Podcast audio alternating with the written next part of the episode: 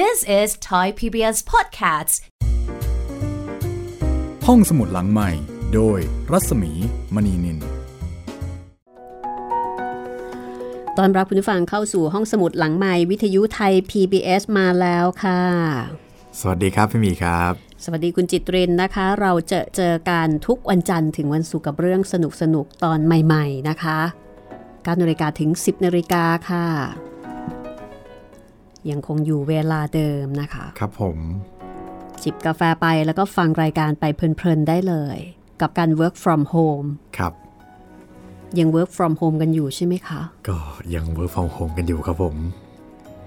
ของไทย PBS นี่ก็มีการ work from home แม้กระทั่งผู้ประกาศหลายท่านเนาะเป็นมิติใหม่มากเลยอะใช่ครับ ที่ก็เก๋ไก่แล้วก็น่ารักไปอีกแบบหนึง่งประกาศจากบ้านครับผม ใช่ค่ะมีการบอกด้วยว่า ท่านนี้บ้านอยู่ที่ไหนครับ คนดูจะรู้สึก คือรู้สึกมันเป็นชีวิตชีวาดีเหมือนกันว่าอุ๊ยคนนี้บ้านอยู่บางบอนคนนี้อยู่รามอินทราโอ้ยอยู่แถวบ้านเราเลยอะไรอย่างเงี้ยครับน่ารักดี ก็เป็นอีกหนึ่งสีสันนะคะของชีวิตในยามนี้เนาะ work from home เพราะฉะนั้นคุณสามารถที่จะฟังห้องสมุดหลังใหม่ตอนใหม่ ๆ โดยที่คุณ โดยที่คุณไม่ต้องแอบใส่หูฟัง เพราะกลัวหัวหน้าจะรู้อะไรอย่างเงี้ยค่ะ ไม่ต้องแล้วค่ะ เปิดให้ลั่นเลยครับลั่นพี่บ้านได้เลยนะคะครับแล้วก็ทำงานไป แล้วก็บอกต่อได้ด้วยสำหรับตอนนี้จะเป็นตอนที่ 33 แล้วก็จะเป็นตอนแรกที่เราเราจะไม่ได้อ่านจากการเขียนของมองเซอร์เดอวีเซเหมือนกับ 32 ตอนที่ผ่านมา ครับผม นี่จะเป็นสำนวนของ ท่านฟ. ฮีแลร์ค่ะ คนแปลผู้แปลนะคะ เจษฎาจารย์ฟ. ฮีแลร์ซึ่งเป็นคนแปล แล้วท่านเจษฎาจารย์ฟ. ฮีแลร์ท่านก็เป็นคนฝรั่งเศสครับ แต่เหมือนกับเป็นกึ่งกึ่งๆคนไทยไหมคิดว่าคงจะเป็น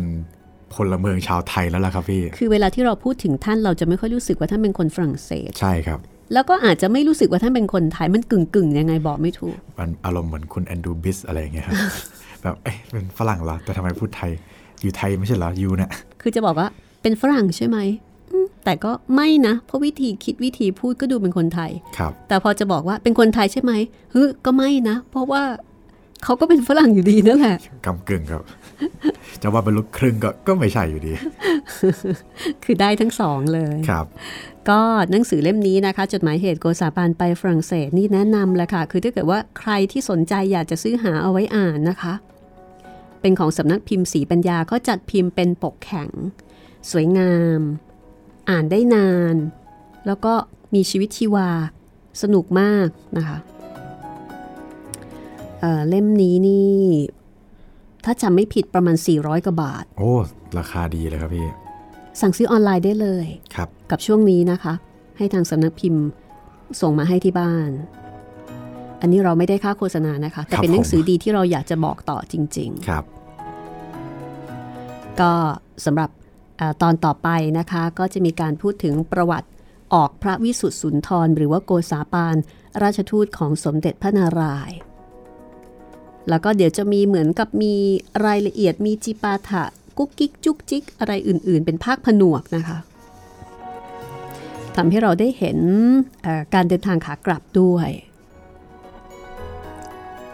แล้วก็มีพระราชสารตอบนะคะของพระเจ้าหลุยส์ที่ 14 ด้วย โอ้พระราชสารตอบนี่คือยังไงครับพี่ เหมือนกับตอบกลับมา เพราะว่าโกษาปานเนี่ยไปถวายพระราชสารจากอ๋อสมเด็จพระนารายณ์ใช่ไหม เข้าใจแล้วเข้าใจแล้วครับ มีตอบกลับมาแล้วก็ในพระราชสารตอบนั้นก็มีชมเชยโกษาปานด้วย ห้องสมุดหลังไมค์ไม่ได้มีเฉพาะเรื่องนี้เรื่องเดียวนะคะ คุณผู้ฟังคะโดยเฉพาะอย่างยิ่งคุณผู้ฟังที่เป็นสมาชิกใหม่ เพิ่งจะเข้ามาฟังเรามีเรื่องราวอีกมากมายหลายเรื่องหลายแนวให้คุณได้ฟังหลายแพลตฟอร์มด้วยค่ะอะอัปเดตกันสักทีนึงนะคะ ครับผมก็ตอนนี้มีช่องทางหลายช่องทางเลยนะครับ ไม่ว่าจะเป็นทางเว็บไซต์ www.thaipbsradio.com หรือ www.thaipbspodcast.com แล้วก็ทางแอปพลิเคชันไทย PBS Radio ทางพอดแคสต์นะครับ ห้องสมุดหลังใหม่แล้วก็ทาง YouTube Channel ไทย PBS Podcast นะครับ แล้วก็เรื่องที่เราเคยเล่าให้ฟังไปนะคะ ก็มีหลายแนวค่ะ มีเรื่องนี้ แล้วก็มีพูดผีปีศาจไทยซีรีส์ของครูเหมเวชกรนะคะ มีคนคอมแห่งนอตรดามใช่ไหมใช่ครับพี่ แล้วก็ที่เพิ่งลง YouTube ไป Animal Farm Animal Farm ครับค่ะแล้วถ้าเป็นช่วงตอนนี้น่าจะถึงอ่าจดหมายจางวังรำแล้วครับ อืม อันนี้ก็เป็นจดหมายเอ่อพ่อสอนลูกพอสอนลูกครับค่ะ ใครมีลูกชาย ก็ลองอ่านดูนะคะ ครับผมแล้วน่ารักค่ะ เป็นแบบไทยๆ ถ้างั้นนะคะ เดี๋ยวเรา เราไปฟังกันต่อเลยก็แล้วกันนะคะ ประวัติของออกพระวิสุทธิสุนทร โกษาปาน ราชทูตของสมเด็จพระนารายณ์นะคะ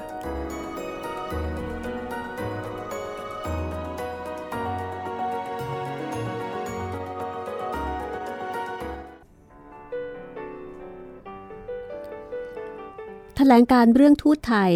ที่ลงในหนังสืออุโคตสมัยนั้น ได้ความว่าถึงอวสานไม่ทันใจของท่านผู้อ่านหลายคน แท้จริงไม่ใช่เพราะผู้แปล แกล้งขยายความให้เรื่องยืดยาวออกไปเลย ตรงข้ามมีหลายแห่งซึ่งฉบับเดิมกล่าวพิสดารผู้แปลตัดหมด อันนี้คือในส่วนของฟอร์ฮีแลนะฟอร์ฮีแลบอกว่า ฉบับเดิมในภาษาฝรั่งเศสมีอยู่ถึง4เล่ม หากว่าในบรรดาท่านผู้อ่าน มีใคร ใฝ่ใจในโบราณคดี จะไปสืบสวนสอบทานดูกับต้นฉบับที่หอพระสมุดวชิรยานสำหรับพระนคร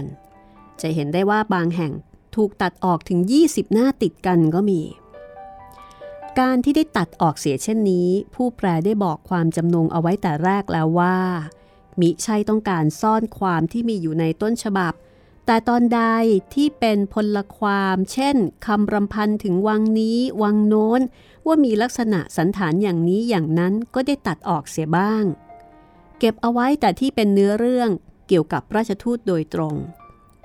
พอเป็นทางให้นักเรียนซึ่งเป็นผู้อ่านได้รู้ได้เห็นว่าคนไทยสมัยก่อนปฏิบัติราชการอย่างไรเท่านั้น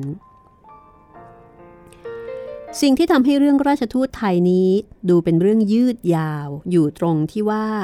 อุโคตสมัยเป็นเพียงหนังสือนักเรียน ออกประจำไตรมาสปีละสี่เล่มย่อมๆเท่านั้น จะขยายให้โตใหญ่ เท่าหนังสือประธานุกรมไม่ได้อยู่เอง ทั้งจะลงแต่เรื่องราชทูตทำนองหนังสือโบราณคดีต่างๆ ไม่ลงเรื่องเบ็ดเตล็ด ซึ่งควรแก่อายุของเด็กก็ไม่ได้เหมือนกัน อาศัยเหตุดังกล่าวเหล่านี้ เรื่องราชทูตตามที่พิมพ์ลงในอุโคตสมัยจึงกินเวลานาน กว่าจะจบบริบูรณ์ทำให้เข้าใจว่ายาวยืดเหลือเกิน ซึ่งความจริงก็ไม่สู้ยาวนัก ข้อนี้มีที่พิสูจน์ให้เห็นจริงอยู่ในตัวคือ ถ้ารวมทุกๆ ตอนเข้าเป็นเล่ม เหมือนกับที่ผู้แปลได้ทำเองแล้ว กับอ่านใหม่รวดเดียวจบ เชื่อว่าจะกลับรู้สึกว่าเป็นเรื่องสั้นมากกว่ายาวไปเสียอีก และบางทีจะนึกเหมือนกับท่านผู้หนึ่ง ซึ่งเคยอ่านรวดเดียวจบ ดังที่ว่ามานี้ว่า ไม่ควรตัดของเก่าออกเสียเลย ถึงจะยาวอีกสองเท่าก็ไม่เป็นไร อย่างไรก็ดี เรื่องแปลได้ดำเนินมาตามรูปที่ว่ามานี้นั่นเอง ผิดถูกประการใดก็แล้วแต่ท่านผู้อ่านจะวินิจฉัยเอาเอง ผู้แปลยอมสารภาพความจริงโดยชื่นตา ขอท่านปราดทั้งหลายได้โปรดอภัยด้วย นึกเสียว่าผู้แปลมีได้มีความประสงค์อันใด นอกจากจะเพ่งเล็งผลประโยชน์ของนักเรียนเป็นเกณฑ์ ถ้าสำเร็จดังที่หวัง คือเพาะปลูกความนิยมของเด็กนักเรียน ให้ยิ่งอยากรู้พงศาวดารแห่งชาติของตนบ้างเล็กน้อย ก็นับว่าสำเร็จตามความประสงค์แล้ว ถ้าเด็กนักเรียนสมัยนี้มีนิสัยเหมือนข้าพเจ้า ครั้งยังเป็นนักเรียนอยู่ เมื่อเขาอ่านเรื่องทูตไทย ซึ่งต่างพากันว่ายาวยืดนั้น แล้วก็ยังน่ากลัวอยู่ว่า จะนึกอยากรู้ต่อไปอีกหน่อยต่างหากว่า เมื่อท่านราชทูตกลับถึงเมืองไทยแล้ว ท่านได้เป็นอะไรต่อไปเล่าทำไมอุโคตสมัยจะไม่ต่อพอให้รู้ความเป็นเราๆมีอย่างหรือที่มารู้เรื่องทางต่างประเทศจนละเอียดละออดี แต่ส่วนเรื่องในเมืองของตนเองสิ กลับไม่รู้เลย ส่วนข้าพเจ้า ความเป็นจริงคงคิดเช่นนี้เป็นแน่ เพราะเคยคิดมาแล้วสำหรับเรื่องอื่นไม่รู้กี่รายต่อกี่ราย เช่นกำลังอ่านเรื่องของผู้ใดผู้หนึ่งจนติดใจ แต่ครั้นเขาแต่งงานเสร็จแล้วบ้าง เรื่องที่มาลงเอยเสียดื้อไม่ยักกล่าวประวัติต่อไปให้ตลอดอายุของผู้นั้น จนรู้เห็นผลดีและผลชั่ว แห่งการกระทำของเขาผู้นั้นว่าได้เป็นไปอย่างไร เป็นเรื่องค้างๆตึงๆ อยู่อย่างไรไม่รู้ อ่านไม่ค่อยรู้สึกเต็มอิ่มเลย อันนี้เป็นคำกล่าวของฟอร์ฮีลา ซึ่งเข้าใจว่า ตอนที่พิมพ์ครั้งแรกเนี่ยคงตีพิมพ์เป็นบทความในนิตยสาร ในหนังสือที่ชื่อว่าอุโคตสมัย และกลุ่มคนอ่านก็คือเด็กๆ เพราะฉะนั้นบทนี้ก็เป็นบทที่สื่อสารถึงผู้อ่าน เหมือนกับที่เดวีเซได้สื่อสารถึงผู้อ่านเมื่อตอนที่แล้วเช่นเดียวกันนะคะจากนั้นฟอร์ฮีแลก็ได้บอกว่าสำหรับเรื่องทูตไทยนี้จะยุติเพียงเท่าที่ต้นฉบับเดิมกล่าวไว้ แล้วก็จะเข้าเกณฑ์เรื่องค้างๆทำนองเดียวกัน คือหมายถึงว่าถ้าจะจบที่ต้นฉบับของเดอร์บีเซเมื่อตอนที่แล้ว มันก็จะประมาณว่าอารมณ์ค้าง คือจบแบบ เรื่องมันยังมีต่อ คนอ่านจะรู้สึกขัดอกขัดใจ ฟ. ฮีแลร์ก็เลยบอกว่า ข้าพเจ้านึกฉะนี้จึงคิดจะใคร่ต่อเรื่องทูตไทยนั้นบ้าง แต่รู้สึกว่ามิใช่การง่าย เพราะตำราโบราณในสมัยราชทูตนั้น ทุกวันนี้ค่อนข้างจะหายากอยู่สักหน่อย และถึงแม้จะค้นหาได้บ้างบางฉบับ ก็ไม่สู้เหมาะแก่ความต้องการนัก เพราะโดยมากเป็นหนังสือฝรั่ง ซึ่งผู้เขียนในเวลานั้นมิได้มุ่งหมายให้ชนชั้นหลังรู้จำเพาะแต่เรื่องราชทูตเลย ที่มีกล่าวถึงบ้างก็เป็นการบังเอิญ โดยกล่าวพาดพิงไปถึงในบางแห่งบางรายเท่านั้น ส่วนตำนานข้างไทยเล่า ก็ยิ่งอัตคัดมีน้อยกว่าตำนานฝรั่งไปเสียอีก เพราะหลักฐานโบราณคดีในเมืองไทย ยับเยินสูญหายไปเสียมาก ตั้งแต่ครั้งกรุงศรีอยุธยาเสียแก่พม่าข้าศึกข้าศึกเผาบ้านเมืองให้วีนาศแทบจะไม่เหลืออะไรไว้เป็นหลักฐาน หรือว่าเป็นพงศาวดารให้ศึกษา ต้องอาศัยความทรงจำของคนโบราณ ช่วยกันจดใหม่ ตามที่ได้รู้ได้ยินได้ฟังมา แต่ก็เป็นธรรมดาของการเขียนพงศาวดารชนิดนี้ว่าต้องบกพร่องมากมายก่ายกอง มีตกหล่นหายสูญหรือสลับสลับหน้าเป็นหลัง หลังเป็นหน้าจนออกยุ่งทำให้ตำนานใหม่เหล่านี้ เลยเป็นตำนานผิดผิดถูกถูกไม่ค่อยจะน่าเชื่อถือตลอด ฟอร์ฮีแลก็เลยอธิบาย แล้วก็บอกว่า ประวัติของท่านราชทูต ซึ่งตั้งใจจะเรียบเรียงเป็นชิ้นเป็นอันจากหนังสือโบราณทั้งไทยและต่างประเทศ เท่าที่ค้นหามาได้นี้ จะยังไม่เป็นประวัติที่บริบูรณ์ดี ขอให้ท่านผู้อ่านได้โปรดระลึกว่า ธรรมดาผู้สร้างบ้านเรือน ถ้ามีเครื่องมือหยาบทั้งอิฐปูนและตัวไม้ เครื่องสัมภาระก็มีไม่ครบมือ จะสร้างบ้านใหญ่โตโรโหฐานไม่ได้อยู่เอง แต่ถึงจะสร้างให้งดงามใหญ่โตไม่ได้ดังใจนึก เป็นเพียงสร้างกระท่อมน้อยๆ พอได้พักอาศัยร่มเย็นสักคราวหนึ่ง ก็ยังนับว่าดีกว่าไม่มีบ้านอยู่เสียเลย ฉันใดก็ฉันนั้น ฟอร์ฮีแลบอกว่าสำหรับการกล่าวประวัติของออกพระวิสุทธิสุนทร ราชทูตของสมเด็จพระนารายณ์ก็เป็นเช่นนั้นด้วยเช่นกัน จากนั้นก็เล่าต่อไปว่าเมื่อราชทูตจะกลับมือเมืองไทยนั้น นอกจากเครื่องราชบรรณาการที่พระเจ้าแผ่นดิน เจ้านายและเสนาบดีฝรั่งเศส ฝากมาถวายตามประเพณีบ้านเมืองที่เป็นไมตรีกัน ราชทูตยังเชิญพระราชสารตอบของพระเจ้ากรุงฝรั่งเศสสำหรับพระเจ้ากรุงสยามมาด้วย ในพระราชสารนั้นก็มีการกล่าวถึงการผูกมิตรไมตรี แล้วก็มีการชักชวนให้ สมเด็จพระนารายณ์ซึ่งเป็นพระเจ้ากรุงสยามเนี่ยให้ทรงเลื่อมใสในศาสนาคริสต์ต่างเพื่อที่ว่าพระองค์จะได้นำความสุขมาสู่พระองค์เอง และชาติของพระองค์ทั้งในโลกนี้และโลกหน้า แล้วก็ทรงฝากฝังราชทูตและชาวฝรั่งเศส พร้อมทั้งคริสตังอื่นๆ ที่มีอยู่ในพระราชอาณาจักรสยามแล้ว แล้วก็เลยพรรณนา ถึงคุณงามความดีของราชทูตไทยเมื่อยังอยู่ในพระราชสำนักฝรั่งเศส ลองมาฟังดูนะคะ นี่คือพระราชสารตอบของพระเจ้าหลุยส์ที่ 14 ที่มีมาอย่างสมเด็จพระนารายมหาราชซึ่งเป็นพระเจ้ากรุงสยาม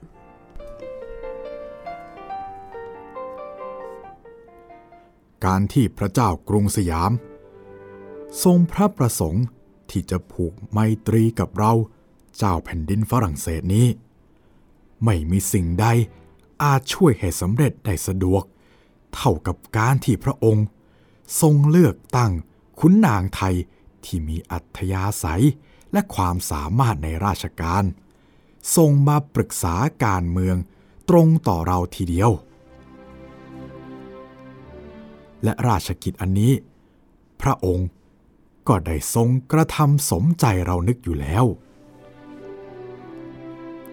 อันหนึ่ง ว่าแต่การที่พระองค์ทรงเลือกสรรราชทูตส่งมายังเราคราวนี้อย่างเดียว ก็เป็นพยานอ้างไปถึงพระปีชาญาณอันสุขุมของพระองค์ดีกว่าคำกล่าวเล่าลือใด ๆ เรามาสังเกตดูลักษณะมารยาทแห่งราชทูตของพระองค์นี้ ก็รู้สึกว่า เป็นคนรอบคอบ รู้จัก ปฏิบัติราชกิจของพระองค์ท่วนทีดีมาก หากเราจะไม่ฉวยโอกาสนี้ เพื่อเผยแผ่ความชอบแห่งราชทูตของพระองค์บ้าง ก็จะเป็นอายุติธรรมไป เพราะราชทูตได้ปฏิบัติล้วนแต่เป็นที่ถูกใจเราทุกอย่าง โดยแต่น้ำคำที่พูดออกมาทีไร แต่ละคำแต่ละคำดูก็น่าปลื้มใจและน่าเชื่อทุกคำต่อเมื่อเรามาได้ยินและได้ฟังคำกล่าวของราชทูต จึงได้อย่างรู้ในน้ำพระทัยของพระองค์ชัดเจน ว่าพระองค์ทรงไว้พระทัยในตัวเราสักเพียงใด เลยเป็นเหตุบันดาลให้เราเอง นึกอยากตอบสนองพระราชมัยตรีจิตของพระองค์นั้น โดยมิพักจะต้องระวังหน้าระวังหลัง ช่างดูน้ำพระทัยของพระองค์เสียก่อน กลับเป็นที่ยินดี อยากผูกไมตรีกับพระองค์ยิ่งเร็วเป็นยิ่งดีสำหรับทั้งสองพระนคร เหตุฉนี้ สิ่งทุกอย่างที่ราชทูตของพระองค์ ได้ร้องขอต่อเราในนามของพระองค์ เช่นขอให้ส่งบาทหลวงที่ชำนาญการวิชาสำหรับไปแผ่ความรู้แก่พลเมืองของพระองค์ เราก็ยินดีได้เลือกส่งไปให้ 12 องค์ และได้ให้โดยสารไปกับราชทูตของพระองค์ด้วย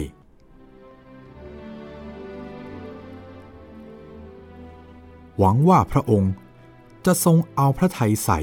ธนุบำรุงท่านทั้งหลายเหล่านี้ ซึ่งเป็นผู้ที่เคารพยิ่งของเรา อันหนึ่ง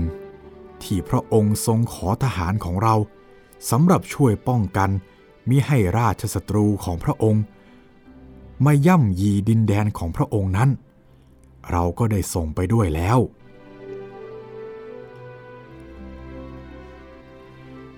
พระองค์ จะทรงประสงค์ใช้สอยสถานใด ก็เชิญพระองค์ทรงกระทำความตกลงกับราชทูตของเรา ที่ส่งออกไปพร้อมกับราชทูตของพระองค์นี้เถิด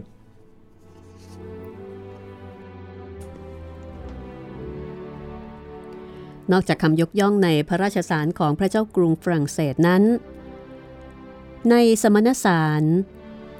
ของบัตรหลวงเดอลาชาส หัวหน้าของคณะเยซูอิตในฝรั่งเศส ซึ่งได้เป็นผู้รับรับสั่งของพระเจ้าลุยส์ที่ 14 ให้จัดการบอกบุญ เลือกเฟ้น บาทหลวงเยซูอิตที่เป็นปราดแล้วก็ส่งไปกรุงศรีอยุธยา ก็มีมาถวายแด่สมเด็จพระนารายณ์ปรากฏเป็นใจความ ที่มีการกล่าวถึงราชทูตด้วย โดยในสมณสารของบาทหลวงเดลาชาส หัวหน้าคณะเจสุอิต ได้กล่าวถึงโกษาปานในฐานะราชทูตของสมเด็จพระนารายมหาราช โดยกล่าวว่าดังนี้ค่ะ อาตมาภาพ ต้องขอพระวโรกาส เพื่อกล่าวอ้างถึงราชทูตของพระองค์ เป็นต้นเจ้าคุณอัครราชทูตว่า ไม่ว่าที่ไหน ท่านราชทูตได้ปฏิบัติตนอย่างเฉลียวฉลาด และสุภาพเรียบร้อยทุกประการ ท่านราชทูตได้เชิดชูเกียรติยศของพระองค์ให้เด่นสูง โดยมิได้แสดงกิริยาอาหังการ เย่อหยิง อวดอ้างวางโต ให้เป็นที่น่ารังเกียจแก่ผู้ใดเลยฉะนี้จึงเป็นที่พอใจของชาวฝรั่งเศสทั่วไป นับแต่ชั้นพลเมืองจนถึงพระเจ้าอยู่หัวเป็นที่สุด อัตมาภาพ ไม่อาจล่วงรู้ได้ ในความคิดเห็นของเหล่าราชทูตแห่งพระองค์ แต่เป็นที่มั่นใจว่า ราชทูตทั้งหลาย คงได้แลเห็นแก่ตา รู้แก่ใจว่าอัตมาภาพ ได้เพียรพยายามอย่างที่สุด ที่จะจัดหาโอกาสนำความชอบมาสู่ท่านราชทูต ให้เป็นที่พอพระทัยของพระบาทสมเด็จพระเจ้าอยู่หัวเสมอ ทั้งนี้เพื่อบำรุงพระเกียรติยศของพระองค์ ให้สมศักดิ์และเพื่อสำเร็จราชกิจของพระองค์ โดยสวัสดิมงคล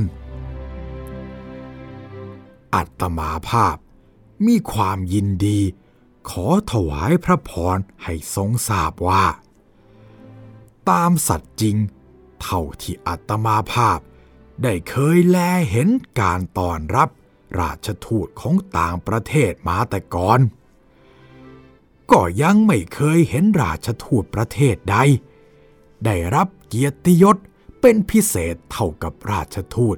ที่พระองค์ส่งมาเจริญทางพระราชมัยตรีคราวนี้เลย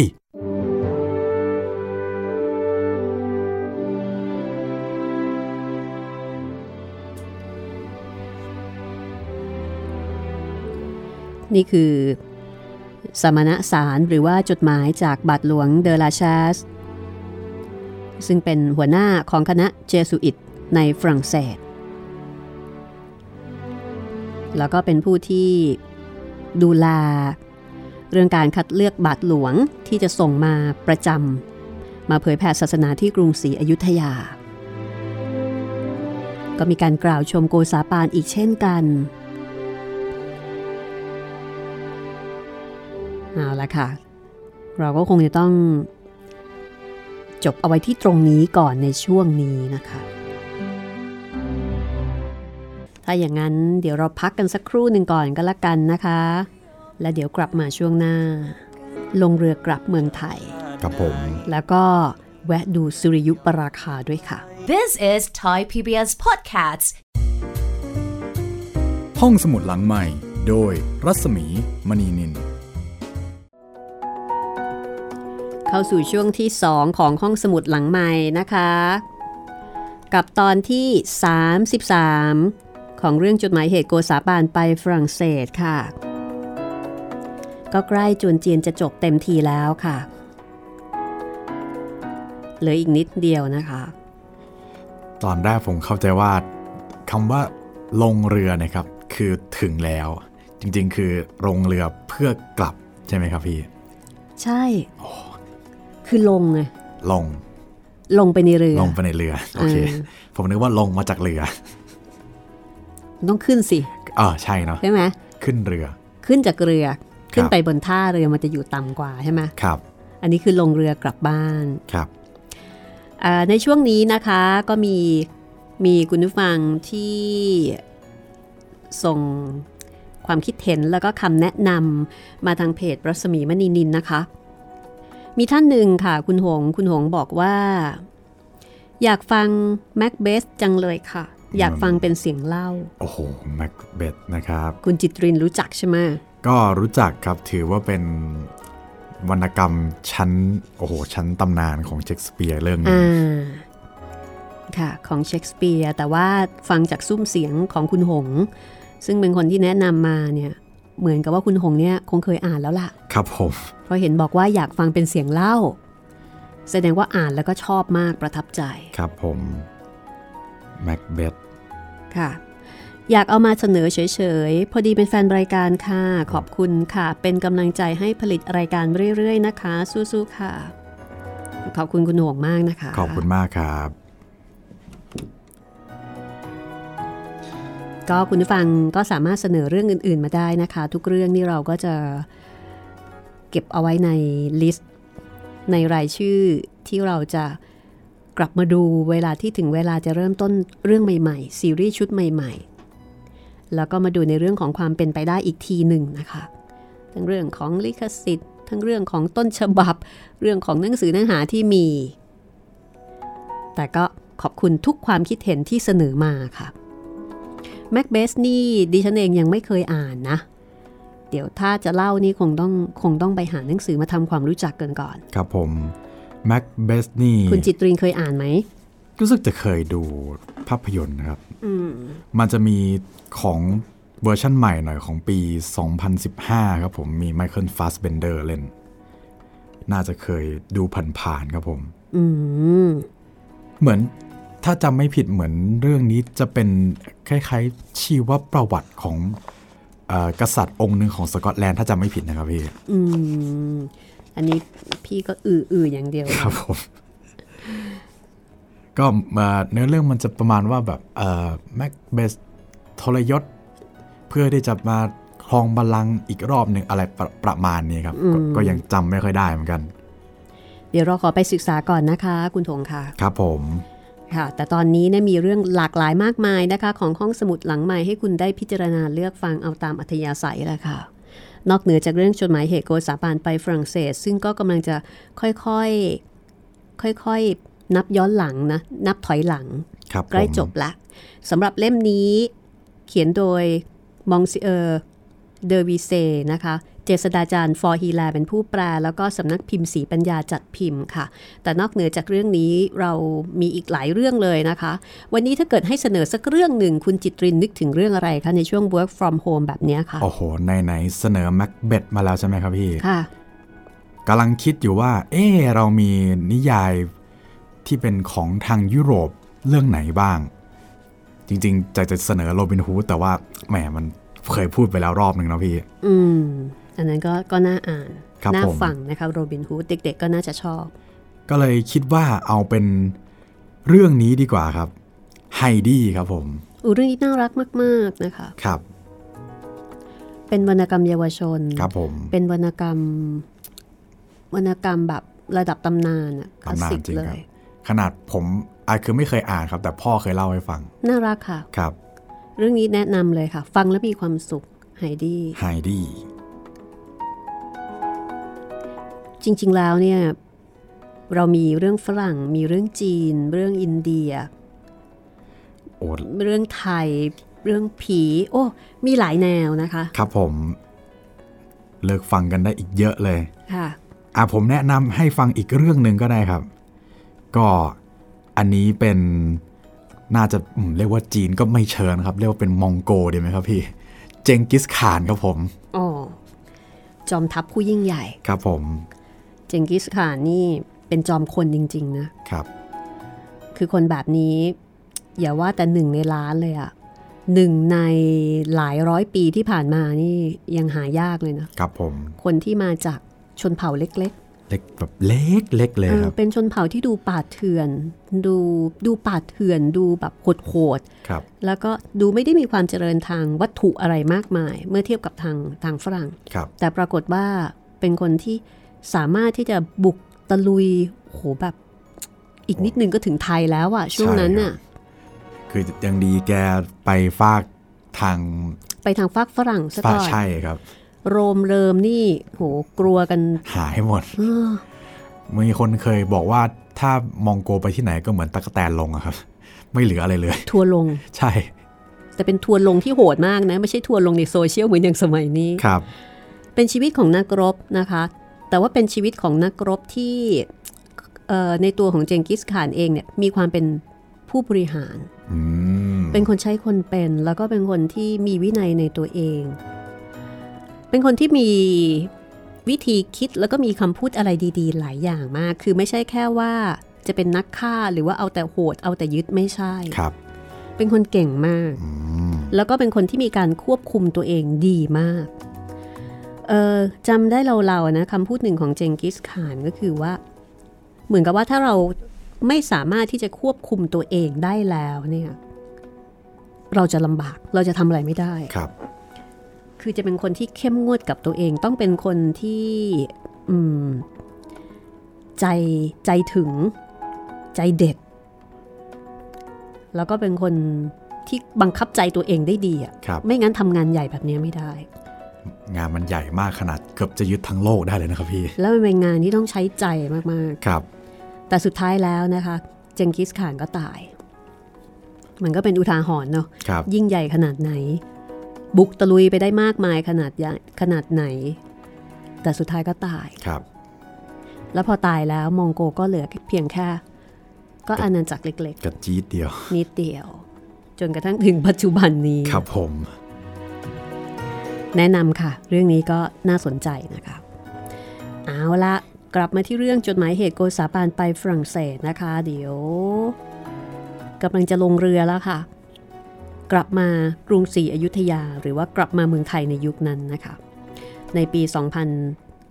2230 ค่ะ 2230 ก็ 300 334 ปีที่ผ่านมานะคะประมาณนั้น ถ้าเช่นนั้นไปฟังกันเลยค่ะ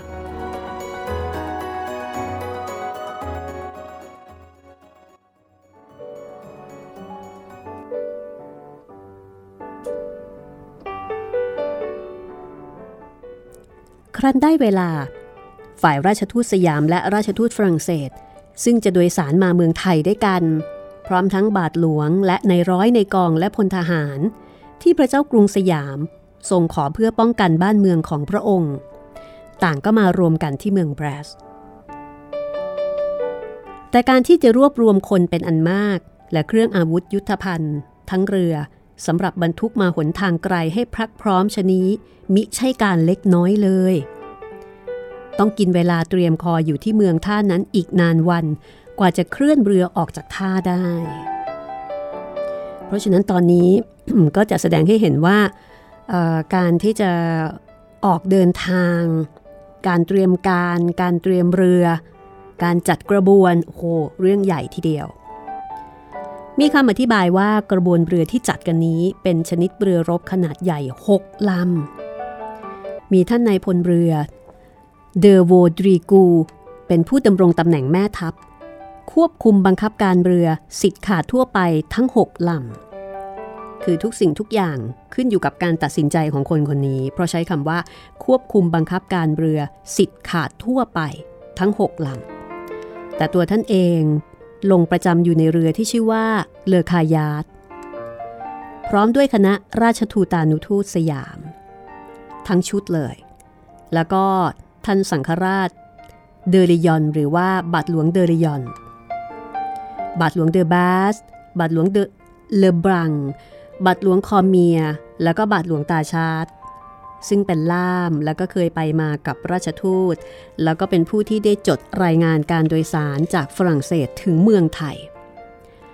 ส่วนคนอื่นนอกจากนี้ต่างก็แบ่งแยกย้ายกันลงตามลำดับ ครั้นจัดการเสร็จสับเรียบร้อย รุ่งขึ้น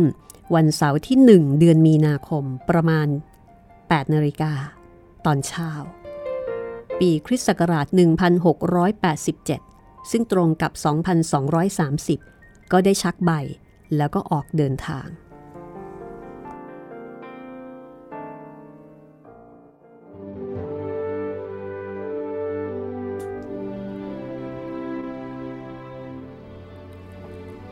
ในระหว่างเดินทาง เหตุการณ์ในระยะทางกลางทะเลแอตแลนติก ก็ได้เป็นไปตามธรรมเนียมเรือใบครั้งโบราณ บางวันได้ลมดีบ้าง บางวันขาดลมบ้าง เดินช้าเร็วไม่เสมอกันดังนี้ตลอดถึงสองเดือนเศษ จึงได้เกิดคำโจทย์จันกันไปมาในเรือ ระหว่างพวกบาทหลวงด้วยกันว่า ไม่ช้า จะมีสุริยคราสปรากฏอย่างเต็มก็คือสุริยุปราคาแบบเต็มดวง ขณะที่เรือมาถึง แถวแถวเกาะคาร์ฟแวร์เกาะคีเน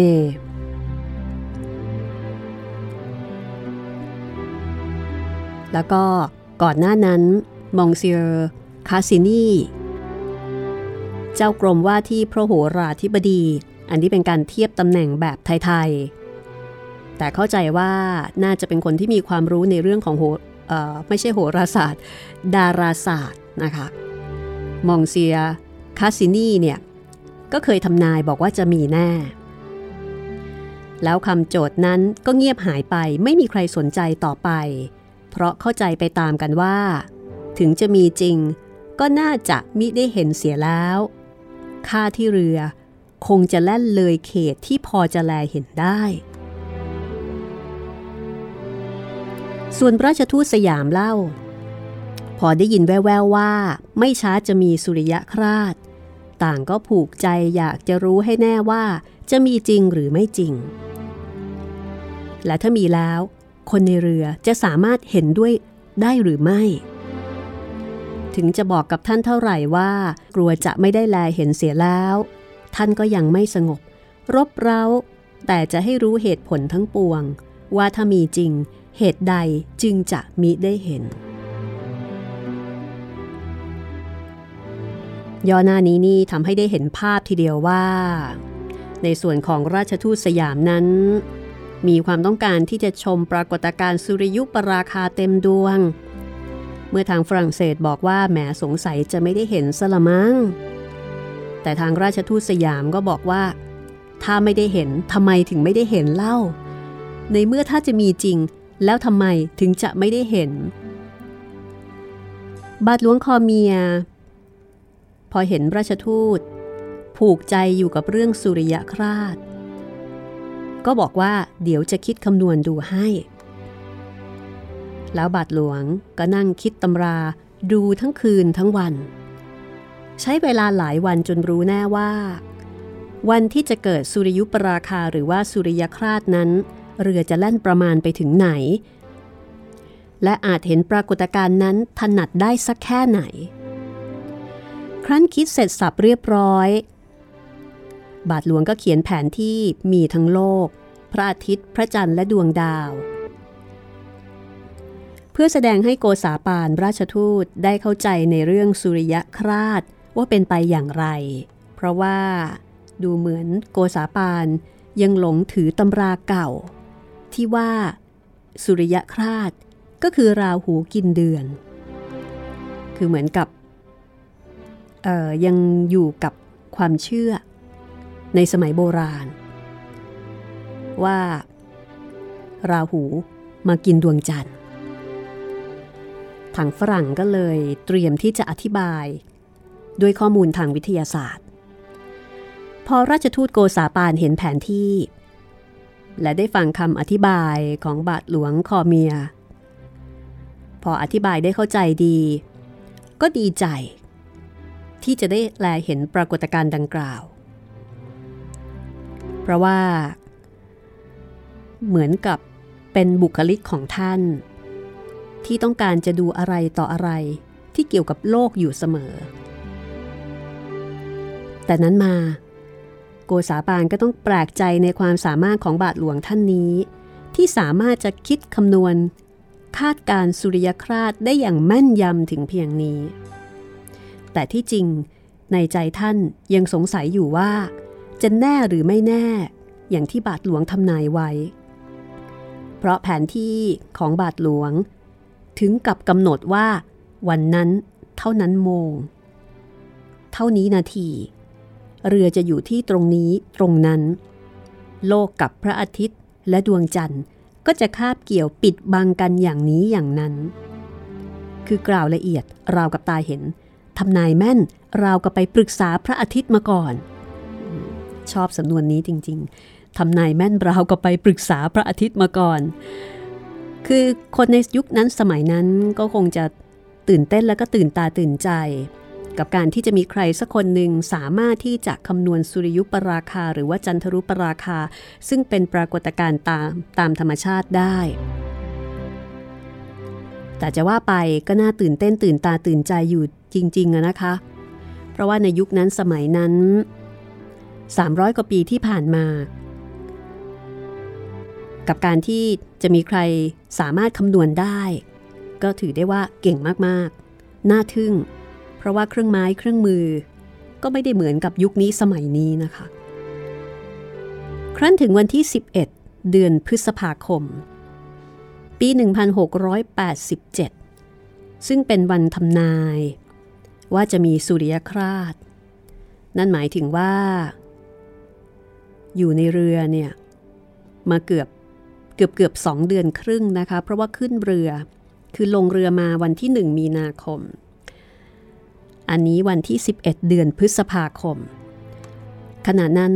เรือราชทูต แล่นมาถึงดีกรีที่ 23 ใต้เส้นศูนย์กลางของโลก ตรงกับดีกรีที่ 3 ไปทางตะวันตก อันนี้ดิฉันขออ่านไปตามนี้นะคะ ถัดจากเส้นเมริเดียนของกรุงปารีสซึ่งผ่านเกาะเกาะหนึ่งในแถบนั้น เรียกชื่อเกาะเหล็ก มูลนาทีแห่งสุริยคราสนั้นเริ่มจากปรากฏฉายานิมิต คือสังเกตเห็นดวงอาทิตย์ค่อยๆแหว่งไปทีละเล็กทีละน้อย ตั้งแต่เวลาเช้า 8นาฬิกา48 นาที และเป็นสัพพคราชจับเต็มมิดดวงตรงกับ 10นาฬิกา และดวงอาทิตย์ เป็นโมกขบริสุทธิ์ ปรากฏเห็นเต็มดวงใหม่ เป็นเวลา 11นาฬิกาตรง ลไทยเป็นไทยก็คือ คราดเริ่มจับตอนประมาณ8โมง48 นาที แล้วก็จับเต็มดวง 10 โมง หลังจากนั้นก็ค่อยๆ ปล่อยออกมา และดวงอาทิตย์กลับมาเห็นเต็มดวงใหม่อีกครั้งตอน 11 โมงค่ะ ก็คือปรากฏการณ์นี้เริ่มตั้งแต่8นาฬิกา48 นาที แล้วก็สิ้นสุด 11นาฬิกาตรงตรงด้วยนะคะเขาบันทึกเอาไว้แบบนี้เลย ในส่วนของโกษาปานค่ะ ขึ้นไปคอยดูอยู่บนดาดฟ้าเรือกำปั่นตั้งแต่เช้ามืดเลย ตื่นเต้นมาก รอตั้งแต่เช้ามืด แล้วก็เมื่อเห็นว่าเกิดสุริยุปราคาหรือว่าสุริยคราจริง แล้วก็เป็นดังที่บาทหลวงได้ทำนายเอาไว้ โกษาปานก็ชมเชยสติปัญญาของบาทหลวงว่าเก่งมาก บอกว่ากระบวนเลขผานาทีแล้วไม่มีใครเหมือน ท่านเป็นปราดแท้ก็ต้องบอกว่าเก่งจริง ๆ นะคะ